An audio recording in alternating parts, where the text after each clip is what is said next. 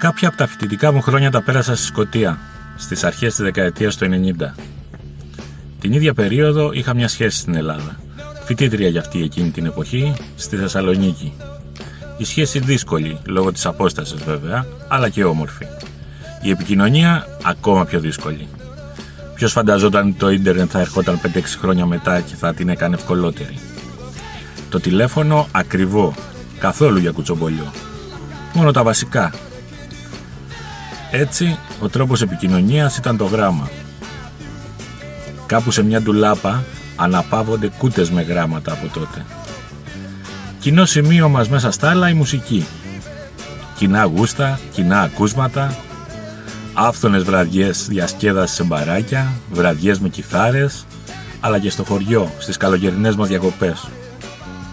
Τα playlist τότε δεν τα φτιάχναμε ούτε στο Spotify ούτε στο SoundCloud, αλλά στις κλασικές κασέτες. Εύκολες στη μεταφορά και την αποστολή.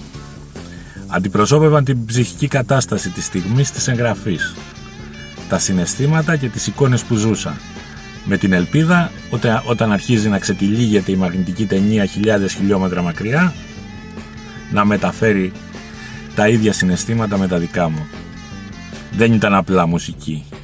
Ήταν βίωμα, αλλά και προστιθέμενη αξία στη σχέση. Τα χρόνια πέρασαν. Η σχέση τελείωσε και αναπόφευκτα χαθήκαμε και τραβήξαμε το δρόμο μας και τις ζωές μας. Πέρασαν περίπου 25 χρόνια μέχρι να ξανασυναντηθούμε. Τώρα υπήρχαν τα Messenger και τα Facebook και έτσι η επαφή έστω και από μακριά με αυτόν τον τρόπο ήταν εφικτή. Μια μέρα μέσα στην καραντίνα, στην πρώτη καραντίνα, εμφανίζεται στα μηνύματά μου μια φωτογραφία κασέτας. Κλασική TTK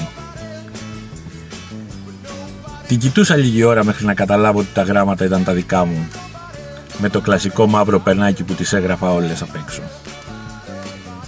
Μεγάλη έκπληξη και η συγκίνηση, αλλά ακόμα μεγαλύτερη το συνοδευτικό μήνυμα που έλεγε ότι τις έχει κρατήσει όλες. Αφού μάλιστα δεν υπήρχε και διαθέσιμο κασετόφωνο, σπάνιο και δισεύρετο για το 2020, έβαζε τα τραγούδια ένα-ένα στο YouTube για να τα ακούσει. Για την ιστορία ήταν κάτι γκαράζ το 60s, με πρώτο το Nobody But Me, το Human Beings. Από αυτό θα τα άκουσε ο Ταραντίνο και το έβαλε στο Kill Bill αργότερα, εκεί στη σπλάτερ σκηνή με την Ούα Θέρμαν. Τι να πω, μόνο νοσταλγία.